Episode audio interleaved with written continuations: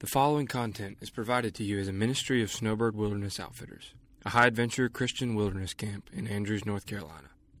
Snowbird Wilderness Outfitters exists to proclaim the gospel of Jesus Christ through the exposition of Scripture and personal relationships in order to equip the church to impact this generation.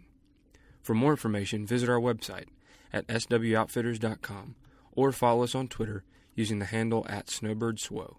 Enjoy the message. All right, so um, we're talking about. Oh, I don't have a. I don't have a slide.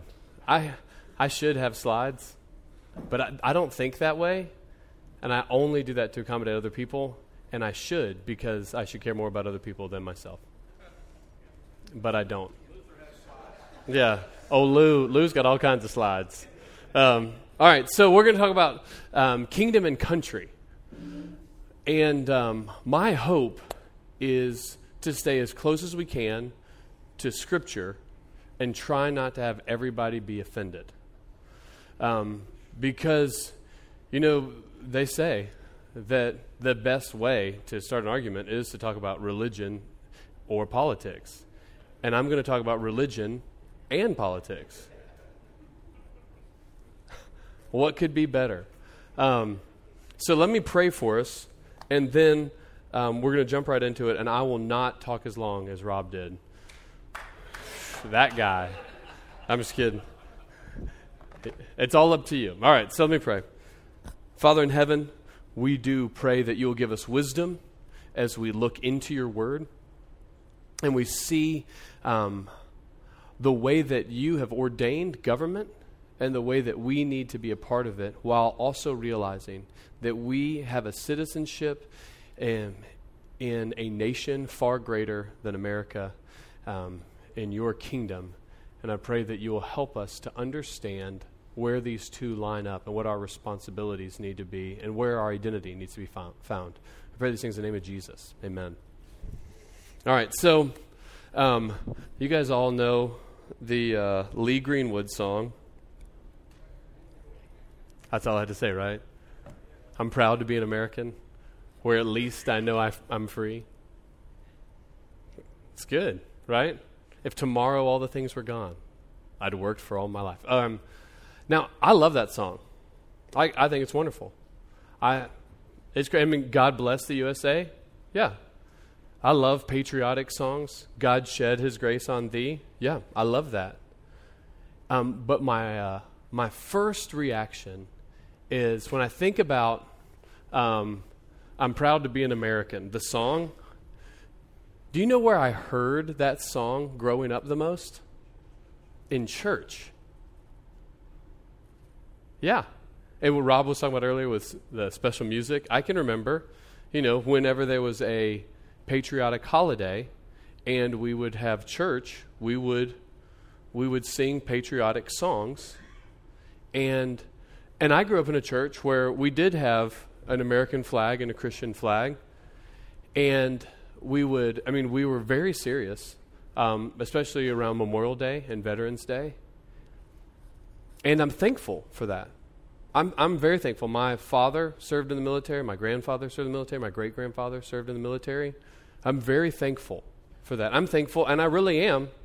I can, I, I'm proud to be an American. Now, my problem is is that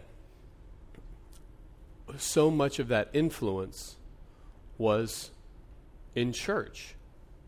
Now, you might be thinking, well, of course, I mean, that's right. I mean, if it's good, then why wouldn't it be in church? Well, good question. I want to talk about that. So I want to, I want to ask, I want, I want us to think about that, and then we, I also want us to think about where we're finding our identity. Because for so many of us, there's a natural tendency to identify first and foremost as an American with a, uh, with a Cloyd Rivers zeal. And I think, is that right and is that healthy? And so, we, I, and, and of course, um, there's some things we're not going to have answers for. There's some things I don't have answers for. And there's some questions that even studying to prepare for this has brought up that I'm, I'm still working through. But what I want to do is I want to look and see what does Scripture say? what does Scripture say about our relationship to the country that we're a part of, the government that we're, that we're involved in, and the kingdom of God? And if, if, if, if, there's, if I say nothing else, if you hear nothing else from what I say, let's make sure that as believers, that we are finding our identity as citizens in the kingdom of God instead of as an Americans. Now, the, the, the easiest way to think through that is because there is a chance in all of our lives that you will not die as an American. What? Time out. There's a chance I'm not going to die an American? What do you mean? Well, first off, you could move. And secondly, America could lose. Now, for some of you, that is mind blowing. And you, you may have gotten, you may get aggravated or frustrated. America could go into a global conflict and lose. We could be taken over by another regime, empire, country, whatever. And if that happens, your faith should not be shaken. Isn't that crazy to think about? Have you ever thought about that? Have you ever thought about what if America gets taken over? I, I don't. I don't think about that. Because America. That was my answer. That's why. America. Mer, M U R I C A, Merca. Right? You can't beat us. And most likely that's true. They really can't. But what if they did? Do you guys know that America is not an eternal kingdom?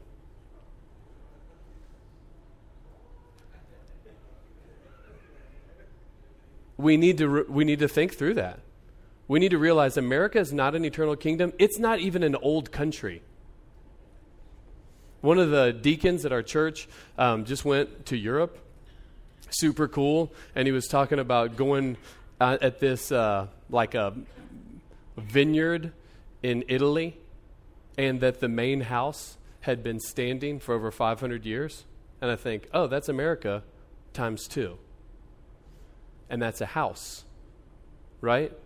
America's a breath. There's a good chance if the Lord doesn't come back, which we don't have to get into that right now, that's a whole different breakout session. Um, America could come and go several times over before the Lord comes back. And so, if our identity, if our security, if our faith, if our hope, and our trust is in America, then it's misplaced. So, let's think so there's, there's a, those are some cautions, words of caution. So let's look at what the Scripture says. I'm going to look at two, two main passages of Scripture. I'm going to look at Romans 13 and 1 Peter chapter 2. Um, we need to be the ones who, you know, as uh, there's a passage in Psalm 20 some trust in chariots, some trust in horses, but we trust in the name of the Lord our God. That's, we need to focus on that, right? That's where our, our, faith, our hope, our trust is in. All right, so let's look at Romans 13. Romans 13 uh, started in chapter 1. Let every person be subject. Okay, let's time out again. Sorry. You guys know who wrote this? The Apostle Paul, right? Um, the Apostle Paul was Jewish and a Roman citizen. All right, and so he's writing this to the church at Rome. And uh, at this time, there's a guy's name is Nero. He's, uh, he's an emperor at, um, for, of the Roman Emperor, uh, of the Roman Empire. There we go. You guys ever heard of Nero? Good, benevolent king? No, right. Not. Yeah, he. You guys do remember? We talk about man. It's like man, they just like throwing me to the lions, right? Yeah, and Nero did that to Christians literally, right? Okay, let's keep that in our minds because I think that it's easy for us right now to be so um, culturally blinded where we say, oh man, Jesus has to be coming back soon. It's gotten so bad. It's the worst it's ever been. Have you guys ever feel that way? Man, it's just the worst it's ever been. This is so bad. I mean, this morning, I was in my climate controlled box that I live in with my family, and I got off of this soft mattress, and I had to get up and push a button so I could have coffee. See how terrible it is? This is the worst. This is the worst it's ever been. And uh, or we'll say, man, look how look how look how much sin is rampant. Or I mean, let's let's go straight to it. Look how evil politicians are. I mean, there are some evil politicians. But let's think about Nero. Nero, you guys remember what he would do? He would dip Christians in wax and then tie them to a big pole and then light them on fire so he could have Christians as his candles. Right. Paul's writing under the Roman Empire, and he says this Let every person be subject to the governing authorities. For there is no authority except from God, and those that exist have been instituted by God. Therefore, whoever resists the authorities resists what God has appointed. And those who resist will incur judgment. For rulers are not a terror to good conduct, but to bad. Would you have no fear of the one who is in authority? Then do what is good, and you receive approval. For he is God's servant for your good, but if you do wrong, be afraid, for he does not bear the sword in vain. For he is the servant of God, an avenger who carries out God's wrath on the wrongdoer. Therefore, where are we at? I lost my page. Therefore, one must be in subjection not only to avoid God's wrath, but also for the sake of conscience. For because of this, you also pay taxes, for the authorities are ministers of God attending to this very thing. Pay attention to all what is owed to them taxes to whom taxes are owed, revenue to whom revenue is owed, respect to whom respect is owed, honor to whom honor is owed. What a weird perspective. Because you guys remember, you guys know how Paul died? he was Nero um, sentenced him to death, and he had his head cut off. Okay, isn't that interesting? Now, what he's when he's what he's saying here is, in general, this is the role of government that God has established government rule. Like he has established the government. And the reason why he's done this is to provide a place for good works to take place, to provide um, evil to be punished and good to be rewarded, right? So we see specifically that, and this what's really interesting is that he's saying that God has ordained and established the government in general, but also individuals, the individuals who are ruling, right? Because then what's the other option? Yeah, that's exactly right. Right? So we have government that has been established as an institution to, to, get, to, uh, to combat anarchy and chaos. Right? So this is a good thing. Government's a good thing. In general, even when it's run by sinful human beings. Right? It's fascinating. And what we're seeing here, he's saying, even when it's run by an emperor, a, a dictator. And I mean, you guys remember Roman emperors? they often, it was often a practice for Roman, Roman emperors to have worship given to them by the people. Isn't that fascinating? But what we're seeing is, in general, God has instituted government, but also even specifically. And I think this is really helpful for us to think through, especially if we want to hold to a high view of the sovereignty of God. Because either God has instituted these individuals to be in these positions, or God couldn't stop it because he was out of, it was out of his control. Now, I don't know which kind of God you want to serve or who you see reflected in Scripture, but I see a God in Scripture who's in control, who's ta- who takes charge of things, that nothing happens without him saying, Yeah, this can happen. I'm working this out for my good, right? For, for, for our good, actually, and his glory, right? So we have God instituted, the government in general, and then we see individuals in particular. We also see, um, we also see that he's saying that if you break the law, you're disobeying God. Now, I have to do a caveat here because we're talking in general, right? This is, this is, these, are, these are general principles that Christians need to live by if we're going to be obedient to the Lord. And he's saying that you need to be obedient. You, if you break the law, you're disobeying God, unless you're disobeying God. See what I did there? Because we do see some biblical examples of, of appropriate civil disobedience. Can you think of any? Oh, Shadrach, Meshach, and Abednego? Daniel? Yep. You, would you say Jesus? Absolutely. And then uh, the disciples, and the disciples specifically, Peter, when in, in Acts five, when uh, you know they were put in jail and he came back out, and he said, "Should we obey God or man?" So there is there there in I, I think scripturally there is a place for civil disobedience, but that is when it's going to you're going to have to choose because typically, for most of us, like when you pay taxes, I mean, I'm, I'm not, I don't want to get political.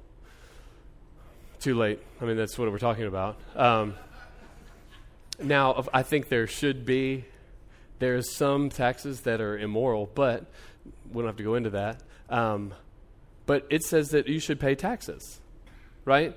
And especially for us in America. Now, why would I say especially for us in America? Well, because we have, in our culture today, every one of you has more opportunity to be a citizen of another country. So if you want to, if you're saying, I'm not going to obey these laws, that's totally fine. Move. You have that right.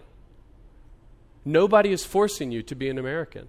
I think about it, um, and Jonathan Barry and I went to school together. Hello, Jonathan. Um, and they had, uh, we went to a seminary, a Southern Baptist seminary, the Southern Baptist Seminary. Sorry, guys. It's the legal name, it's articular. The Southern Baptist Theological Seminary. You mean you mean Doctor R. Albert Mohler Jr.? I'm just kidding. Um, I don't really care about Southern that much. I thought it was a great, it was a good experience for me. We actually send a lot of people to Southeastern now. Um, but if, if it's any other one of those, I actually would say mean things about you, so let's not talk about it. Um, but they had rules there. And we had, some of the guys in our house, we had some debates over some of the rules that they had. These are stupid rules. And I said, that's fine. Don't go to school here. You're a grown up. You know? And but what we're seeing here is we're seeing that for the most part, when you are obeying man, when we're talking about the government, you're obeying God. When you have to choose, is it better for us to obey God or man? Well, obviously, that's when you obey God. That's the caveat for civil disobedience. But what, what Paul is saying here in Romans, he's, he's stating the general principle. You should obey. You should give revenue. You should, and that what's interesting is he also says he says uh, taxes, revenue, and then honor. I think that's really big. That's very important because for us, we also need to understand that we do need to give honor where honor is due. And that's why I think, man, especially recognizing those who have gone ahead of us, who've sacrificed their lives for our freedoms, we honor them, right? Now, that's great. But are we also realizing that there are today brothers and sisters that we have throughout the world who are dying for the sake of the gospel. And if we can say someone deserves honor so that we can have some sort of freedom in America, how much more honor is someone deserve who's been killed for the sake of Christ? Again, man, we got to make sure we don't get backwards on this. Right? So let's move on. Um, so we see the next passage of scripture I want to look at is uh, in 1 Peter chapter 2. Uh, oh, yeah, never mind. Um, I, I, want to say this that we do, what, another thing he says here that I didn't really mention is that government is intended to punish evil and to provide an atmosphere for good works, although imperfectly. Right?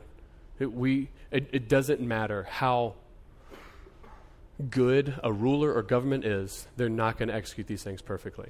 And we understand that we're fallen human beings. All right, 1 Peter chapter 2. 1 Peter chapter 2 is so fascinating to me Again, you know who wrote this? This is Peter. He's writing about the same time. Peter also is executed um, under Nero's orders, only he's crucified upside down. All right? Let's just keep that in mind. So we're in the same context. He says this. Now, I'm, I'm starting a little further back. I'm, I'm going to go from 9 through verse 17, but I'm going to walk through his argument the way that he walks through it. So, starting in verse 9, he says this um, But you are a chosen race. He's talking about those who are in Christ, right? Look at what he's saying. Now, remember, Peter was Jewish, right? Peter was a good Jew and then he became a Christian following Jesus, which is what good Jews were supposed to do because Jesus was the fulfillment of Judaism, right? Okay, so keep that in mind. And remember, he's writing in a context where even for Peter, as, as he was growing up, his identity was in the nation of Israel. They were God's chosen people. That's why we call them God's chosen people, right? And it was very much a nationalistic pride and honor because they were Jewish, right? So much so that they dressed differently, they had their hair differently, they ate different food. It wasn't like the guy who's wearing um, all red, white, and blue with, with tattoos of bald eagles, right? More so than that. That's what the Jewish nation did because, in, because God intentionally set them apart in everything, right? Okay, Keep that in mind. And he says, and he's writing to a mixed group of Gentile and Jewish believers who've been scattered all over the nations. He even uses terminology, the dispersion, um, to intentionally include non-Jewish people who are the original dispersion. You guys realize? You guys remember that? Um, Vic even uh, referenced it this morning when God sent um, uh, when He took uh, the Israel and Assyria, conquered them and displaced them. Babylon conquered the southern kingdom of Judah, displaced them, and then they all kind of came back. Well, part of them coming back, they just stayed in different places until they were dispersed. So there was a Greek word called the diaspora. That's right, the dispersion. So there was a dispersion of Jews, and then Peter's intentionally taking that term and applying it to a mixed bag of people, Jews and Gentiles. That's huge. Do you see how what a big deal that is? And if you don't, you're going to see it's going to come clear. He says, "But you are a chosen race, a royal priesthood, a holy nation, a people for his own possession, possession, that you may proclaim the excellencies of him who called you out of darkness into his marvelous light. Once you were not a people, but now you are God's people." Once you had not received mercy, but now you have received mercy. Do you see what Peter's doing here? Peter is doing something enormous in the, in the advancement of Christianity, right, in our historical journey. Because what he's doing is he's taking labels that were intentionally to set apart the Jewish people from every other nation, and he's applying them to Christians. I mean, these are even genetic, right? You a chosen race from the line of Abraham, a royal priesthood from the line of Levi. Like these are like sacred titles that the Old Testament used for national Israel, and now national Israel has been displaced with the kingdom of God. Okay, so as we're thinking through this, if the national identity of Israel, which was established by God and was the way that salvation came to every other person for thousands of years, if that has been displaced for the kingdom of God, how much more so the nation of America? Do you guys see what I'm saying? I mean, he's making some huge points here. He's, he's tying things back to, to, to us as believers, because we would say that this, you know, obviously, First Peter is written to New Testament Christians. We're New Testament Christians. This is to us, right? There's some specific things that we're not going to understand contextually, but we need to, right? Because look, so he's talking about us being a people for his own possession. So if you're in Christ, this is you. Look at some of these, this language he just used. I'm going to I'm to grab it from its original context from the Old Testament. Ezekiel 19, uh, sorry, Exodus 19.5. Now therefore, if you will indeed obey my voice and keep my covenant, you shall be my treasured possession among all peoples, for all the earth is mine. Peter's saying, you remember this treasured people, treasured possession that the Jews were? Now in Christ, that's all of us. That's huge. Deuteronomy 7 6, again, the Deuteronomy, like, Deuteronomy is the most enjoyable book to read to me, just so you know. Uh, uh, yeah, when Rob was talking, read through the Bible, Deuteronomy, wonderful. He says this. This is uh, Moses is just sermon of, sermons to the people of Israel. For you are a people holy to the Lord. The Lord your God has chosen you to be a people for his treasured possession out of all the peoples who are on the face of the earth. And what Peter is doing is he's saying this isn't just for Jews now. This is for those of us who are in Christ. Again, Isaiah 43, 21, the people whom I formed for myself, that my, they might declare my praise. Malachi 3, 17, they shall be mine, says the Lord of hosts, in the day when I make, up, I make up my treasured possession, and I will spare them as a man spares his own son and serves him. And then he also says, once you were not a people, but now you're God's people. Once you had not received mercy, but now you have received mercy. Do you know where he's cherry picking that from? Do you guys remember? In Hosea. Remember, Hosea had two kids with Gomer, he had uh, Lo Ami and Lo Ruhamah, which means Lo Ami, not my people, Lo Ruhamah, they, no mercy. And then in chapter 2, he talks about how he's restoring the people of Israel. Those who are not my people will be my people. Those who have not received mercy will be, I will, will receive mercy. And now Peter is taking that and saying that was always about us. This is huge. Man, I, the, so for us, our identity should be in this. Where's your, where's your identity? Is it America? No. I'm a chosen race, royal priesthood, holy nation, a people for his own possession. That's huge, right? Let's uh, move on, continuing in his argument, because he, he goes through this so we can find our identity in this. And then he says in verse, uh, chapter 2, verse 11, Beloved, I urge you as sojourners and exiles we're going to see that a couple times. Sojourners and exiles, to abstain from the passions of your flesh, which wage war against your soul. Keep your conduct among the Gentiles honorable, so that when they speak against you as evildoers, they may see your good deeds and glorify God in the day of visitation. So he is calling us as God's people sojourners and exiles. You know what that means? This world is not my home. I'm just a passing through. Isn't that fascinating? Because we can say that. Man, we, we hear that and we're like, yeah, man, I'm an exile, sojourner here. I'm just a pilgrim wandering through. This, I'm not made for this world. I'm made for another world. And then we get so obsessed with petty little things in this world. Isn't that crazy? And it's so funny. I mean, we really do. And we think, okay, I don't know where you guys are from, all of you. I grew up in a really kind of like super conservative, uh, independent fundamental Baptist church where we took the fun out of fundamental, kept the mental. And, uh, and I can remember when the book 88 Reasons That Christ Will Turn in 1988 came out. And uh, it wasn't true just so you know. Jesus didn't come back in 1988. And I, cause, cause it's, it was so easy, and I'm gonna, I might step on some toes, and, leave, and I'll give you a hug afterwards, and I'll apologize. But w- it was real, in the circles that I grew up in, we would look at the book of Revelation, and we would find cities, Gog and Magog, and we would attach to them, well, this is obviously Moscow. Obviously. See, we're the only people would, that would have known that in the history of Christianity. And you're thinking, but now it doesn't look like it's Moscow anymore. Okay, it's something else? Probably. It's probably something specific that you don't know. Cool. And I can remember, I mean, we were saying, man, it's so bad. And then we would, Gorbachev was the Antichrist. And if you follow along, you just need to find the next big bad guy, Saddam Hussein, Antichrist. It's happening right now. I can remember some people, Obama is the Antichrist. Are you serious? What are we doing?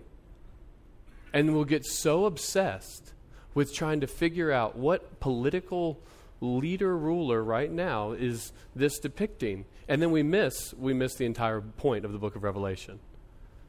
And we we wind up getting so obsessed with something that is so temporary, and we bypass something that's completely and totally eternal. Because we're just so caught up in this. We're sojourners, we're exiles. We need to be focusing on eternal things. Oh man, eternal things. I don't even know what that could be. Look to your left and right. C.S. Lewis has a wonderful quote in, uh, in The Weight of Glory when he talks about how we would be so overwhelmed if we could see what everybody's eternal state would be. It would be either something we'd want to worship or a horror such as we only see in nightmares. And then he said, Kingdoms, nations, rulers, they are but a breath, but human individuals, human beings, are eternal. He said, You've never come in contact with a mere mortal. Right? If we're going to be focused on eternal things, then we need to be focused on getting more people into the kingdom of God and not letting all of this temporary stuff take our mind off of it. So, I mean, on a practical level, I'm just going to be completely honest. If you're spending several hours a day watching uh, talk or listening to talk radio, watching news shows, reading political blogs, you are spending so much time on something that doesn't deserve it. It, it doesn't deserve that much sustained attention. I'm sorry, it just doesn't. Because, you know, it's going to be like you guys remember Frederick A.C. Muhlenberg? What?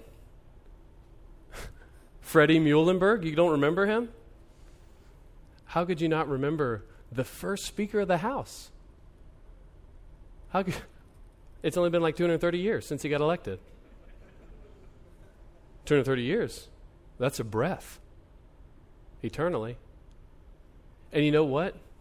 We're going to be, obs- your, your grandkids are going to be talking to you, and they'll be like, Man, you spent how much time reading about who?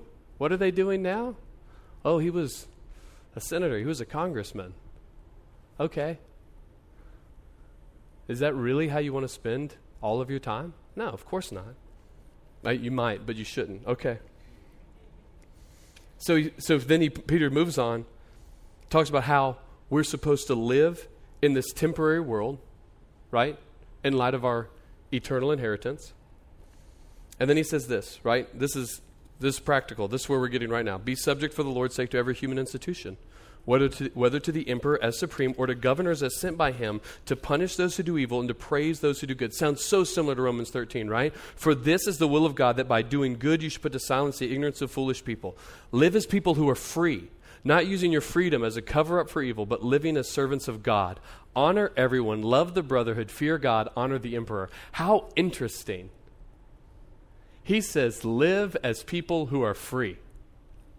Okay, what? He just said, be subject, be submissive to every human institution, live as people who are free. Do you guys see this contradiction? Be submissive, be free. What's he saying? He's saying you need to be subject to the human institution. Why? Because God has placed those in authority over you. And that if you want to truly be free, don't use your freedom as a cover for, uh, for evil, but live as servants of God. And there are most of the time in our lives, especially where we live right now, it's, they're going to align with each other. Obeying God, obeying man, being, being subject to human institution, and living as servants of God will be the same thing. And that's where I, I want us to understand like, I, yeah, I've taken some time bashing people who are obsessed with America as if it's the most important thing in the world, and, I, and rightfully so. We need a reality check. But then we do need to realize we have, we have the ability to live in a nation that was unprecedented in world history up until now. Could you imagine? I mean, Paul and Peter are telling you to be subject to the authorities, the governing authorities, right? Well, they both get executed by these governing authorities. But we live in an, in a society, a, a, an experiment in self government where we have the ability to take part in the people who are governing us.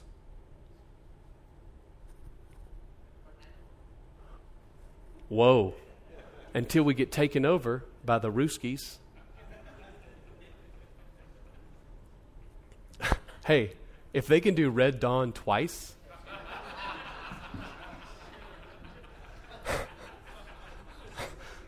how do you sleep at night?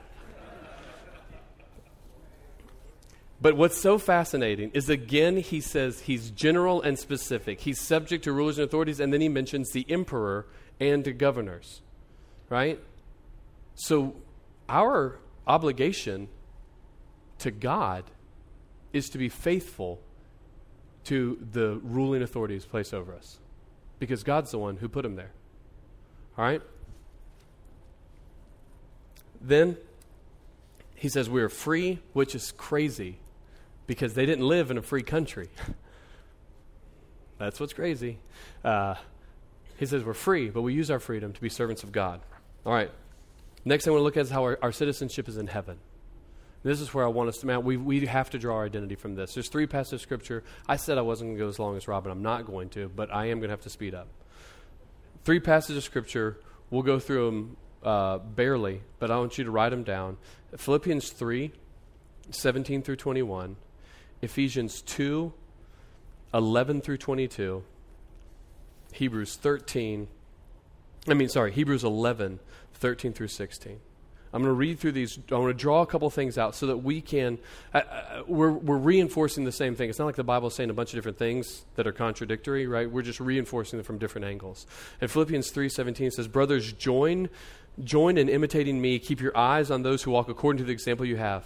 For many of whom I've often told you, and I'll tell you with tears, walk as enemies of the cross of Christ. Their end is destruction, their God is their belly. They glory in their shame, with their mind set on earthly things. But you guys know what's coming. But our citizenship is in heaven.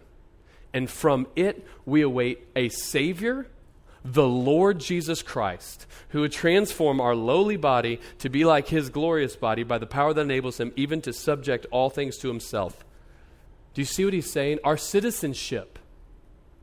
Our citizenship is in heaven, and we're waiting for our Savior, who is also the Lord. Do you see that? We're not wasting words here. He's our Savior, but He's also the Lord Jesus Christ who is subjecting all things to Himself. He's the real King. Our citizenship is in heaven where we're waiting for the appearing of our real King.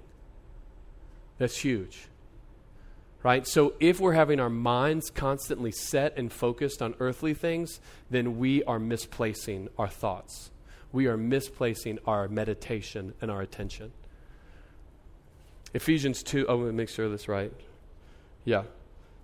The, yeah, let's not make let's make sure that we're not becoming too easily distracted in earthly things. Because we are not we are only temporary sojourners and exiles here, but we are eternal permanent citizens in the kingdom of heaven. Ephesians 2:11 Okay, I don't have time Ephesians 2:11 is awesome. Uh, 11 through 11 through 22 where he's talking about how God has taken the Jews and the Gentiles again and has broken down the dividing wall of hostility that existed between Jews and Gentiles and has brought them together to be one. All right, again, this is such a big deal. Paul is writing this. Paul is a Jew. Jews know that uh, there's a distinction between Jews and Gentiles for a reason. And he's saying God tore that down, right? Making uh, that, uh, in, uh, okay, um, I'll, I'll, read starting in verse 14. For he himself is our peace, who has made us both one, has broken down the, in his flesh the dividing wall of hostility by abolishing the law and the commands expressed in the ordinances, that he might create in himself one new man in the place of two, so making peace, and might reconcile us both to God in one body through the cross, thereby killing the hostility. And he came and preached peace to those who are far off, those are Gentiles, that would have been us, and peace to those who are near, that's the Jews. For through him we both have access in one spirit to the Father. So then, you are no longer longer strangers and aliens, but you are fellow citizens with the saints and members of the household of God. Man, that's awesome. And what and this is what if when if we're going to argue from the lesser to the greater, right? That we're seeing that for the Jews, right? Their citizenship was everything to them and it was supposed to be. And that's been torn down for a real citizenship in the kingdom of God. So, how much more for us as Americans. You guys need to know something. You guys know America is not God's chosen nation. That'll get you kicked out of a lot of churches. Don't say that. We're not. America's not God's chosen nation. We got to we got to understand that. America could very well crumble and fall. And depending on whatever your views are of the end times, we might still have a couple more thousand years. And if we do, America will most definitely f- crumble and fall. And you'll and people will know as much about um, the uh, the American experiment as they do of the Ottoman Empire or Prussia. Did you guys know there used to be a Prussia? It's not just another name for Russia. Very confusing. And that, I mean, let's just keep that in mind. So if, if, if, if Paul is telling Jews, who he was a Jew, that their, uh, their identity in the nation of Israel was, was put away so that we could include Gentiles in the kingdom of heaven, our citizenship is in heaven, in the household of God, yeah, it says being built on the foundation of the, the apostles and prophets, Christ Jesus himself being the cornerstone. What unites you together? Stars and bars, baby. Well, that's not as important as the blood of Jesus. And we need to make sure, because no one's going to say that. No one says that out loud. But we say it all the time in our actions. Shame on us if we think that stars and bars can unite us better than the blood of Jesus. Where's our allegiance? Where's our identity? All right? Um, yeah, so then uh, Hebrews 11, we'll look in Hebrews 11 real quick. I'm two thirds of the way through my notes, guys, no worries. Um, I can fly through some of this. Hebrews 11, I love, you know, Hebrews 11 is awesome, right? The hall of faith where you've got, man, look at how look at how God used all these people, look at how God used all these people. In the middle of it, he has this. He said, These man, this is awesome. He says, These all died in faith, not having received the things promised, but having seen them and greeted them from afar, having acknowledged that they were strangers and exiles on earth. For people who speak thus make it clear that they are seeking a homeland. Huh? if they had been thinking of the land from which they had gone out, they would have had the opportunity to return.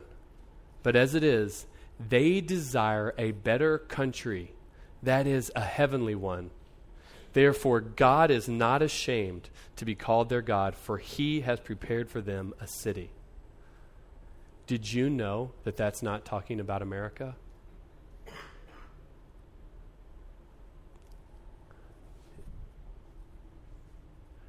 Am I, again, am I thankful for the sacrifice of men and women who have given us the freedom to worship God? Absolutely. This is not my homeland. If this were my homeland, it would be worthless because it's going to come and go. But he's talking about these people who had faith who put their faith, their trust in God. They didn't see where they came from as their homeland, but they were searching for a homeland. A, they were longing for a city, a heavenly one with Christ in it. And later on, it makes the uh, it, makes, it calls these people says those those those of whom the world was not worthy. That's exciting. May that be said of us, right? the world is not worthy because this isn't our home.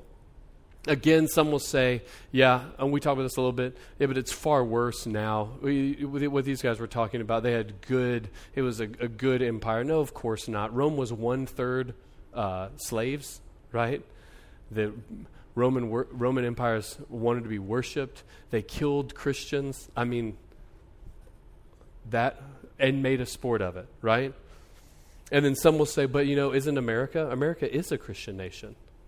And America, that's a difficult question because yes and no, right? N- not now. If someone says America is a Christian nation now, they're just misinformed. Sure, if you look at the Pew Research, you've got 70% of people claim to be Americans, but only 20 something percent of those claim to be Protestant evangelicals. They're throwing in everything that's anything that could possibly have a church, they throw it in there. So we're not, I mean, percentage wise, we're not a Christian nation. And you can't call us a Christian nation if we've legally killed 61 million babies in their mother's wombs since 1973 legally that we know of. Oh, that's not a Christian nation. Now, I don't want to, again, I'm not, I love America. But we don't have to baptize everything in, in America to make it Christian. You guys realize that? It's okay. We've got really terrible spots. I mean, you, if you're a Christian and you go to the Middle East, do you have to justify the Crusades? No. You can say, man, that was wrong. What? Christianity did wrong? Yeah, Christianity did wrong. They were bad people doing bad things, claiming to be Christians. Has America done wrong? Absolutely. America's done lots of wrong. America does wrong today. Does that, um, wait, how, you said you're proud to be American? I am. You know, I think about the beauty of America is that America was, and this again, I say the the reason why I'm saying that America is a Christian nation is because America was founded on Christian principles. Now, did don't mishear me. I did not say that the founding fathers were all Christians because they just weren't. Historically, they were not. But they, in, in general, they had a Christian understanding of the world and developed Madison and Adams, so I, I don't know if they were believers. It's, I think it's really up in the air. But they constructed a government system that kept, that kept in mind the whole way through the depravity of man. You guys realize that? It's so funny because for a lot of us, we're like, man, the government's so slow moving. I hate it. They can't get anything accomplished. You know, that's on purpose. Do you guys know that? The government intentionally, we separated powers, had limited government, have checks and balances. Everything is intended to move slowly so that one person and a, a one executive doesn't get enough power to be, to be an emperor, to be a king again. We've intentionally slowed things down. Why? Because we don't want one person to have too much power. Why? Because power corrupts. There was a guy, oh, it was an English lord, Lord Acton, that said, Power tends to corrupt, and absolute power corrupts absolutely. We see that. We're not naive. But that is a Christian principle. The, the untrustworthiness of individuals with power, that's a Christian principle. It's called sin. And what about in the Declaration of Independence, right? I, I don't know where my notes are. I've, I've gone off the reservation. Yes, we hold these truths to be self evident that all men are created equal and that they are endowed by their Creator with certain unalienable rights. Well, they, they took that from the Bible. That's Genesis 1. That we've all been created in the image of God. And so, yeah, way to go, America. But have we, has America always enforced this? No. In fact, concurrent with its writing, we were destroying it. Because how many of the founding fathers owned other human beings that had been created equal? Well, sure, they said, well, they're not human beings. Well, that's wrong. Right? We got to be careful. We don't have to baptize our history to make America a Christian nation. We can say America was founded on Christian principles that we're thankful for, and that America needs Jesus. Now that's we don't have to say any more than that. Um, so a couple warnings. I'm going way too long. I'm sorry. I said I wasn't going to go as long as Rob. Don't trust me. Yeah, you should. You should. Man, back to you. okay. Anyway, it doesn't matter. All right. Okay, and and yeah, anyway, so so the warnings Jesus is an American. Just so you know. He's not. He doesn't have a bald eagle tattoo. Uh, America is not the kingdom of God. We got to remember that. And we need to make sure that we're not misapplying Scripture about something else to America. Man, be careful. I'm going to read a passage of scripture that people have read about America, and it is not about America. And I hope I don't offend you. in Second Corinthians, 2, 2 Chronicles 7.14, you guys have heard it. If my people who are called by my name will humble themselves and pray, seek my face, turn from their wicked way, then I will hear from heaven, and I will hear their land. Uh, I've, I've, that's paraphrased. Is that about America?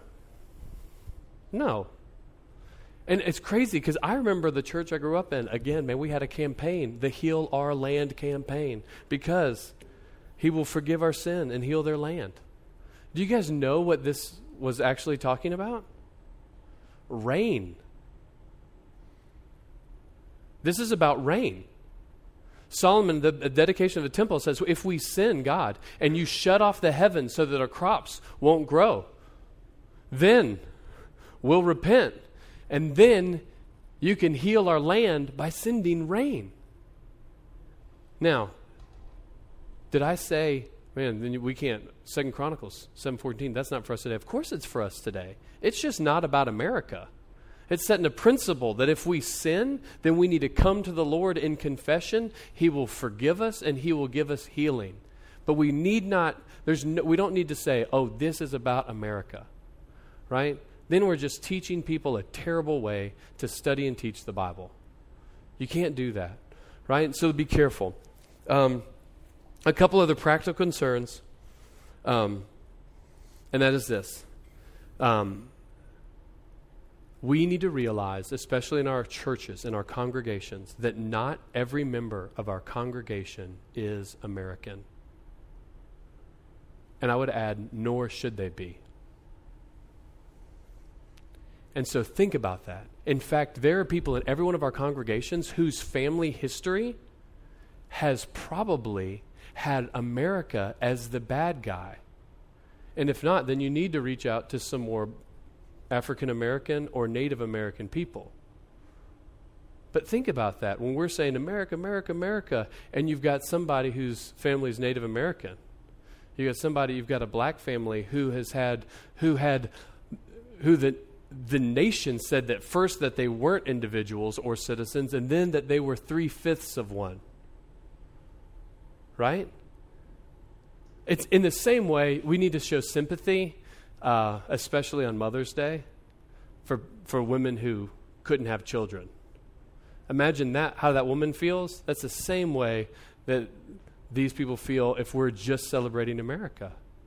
America's hurt people bad.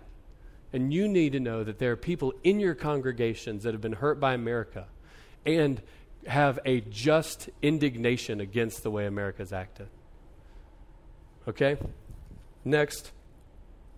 Um, we should show honor where honor is due. And so that's where I said, man, definitely, should we, should we honor fallen heroes? Absolutely.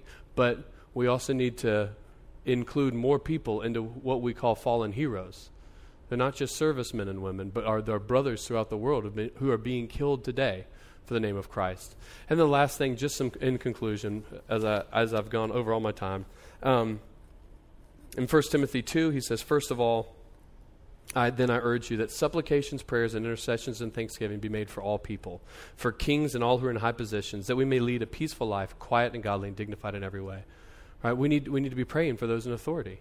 We need to be praying that they have wisdom, and especially, not, I mean, crazy that he, we're seeing this happen in the Roman Empire, but even more so now. Because now there are more people involved in government that we're a part of that can actually affect change for the good. And then you yourselves, we need to be able to take, we need to be taking part, doing our part in our in, in, our, um, in our, our, our civic duties. Our citizenship in heaven should lead us to be better citizens on earth in the kingdom that we're a part of. We actually saw that. That we, we have writings from the first and second century Rome, uh, a Roman historian who talked about how uh, the governing authorities saw Christians as peaceful and quiet people who are living rightly. And then um, the last thing is we need to exercise stewardship, right? What we're experiencing in our world today is unpre- un- unprecedented, unprecedented world history. We need to have uh, provide a good stewardship for that. We need, we need to be accountable for how well we handle that. And then we need to keep longing for a better city. And we need to look forward to the final eternal kingdom where King Jesus will sit on his throne. So we need to be active in our heavenly citizenship now committed to bringing as many with us into that kingdom as we can. Right? That's good. Let me pray for us, and uh, and then we'll take uh, at least a five minute break. Gracious Lord, we love you. We do pray that you will be exalted in all things. I pray that you'll help us to really think rightly. Forgive us for how we make idols of temporary things and that we ignore your eternal kingdom. And I pray that we'll be on mission for that in the name of Jesus. Amen.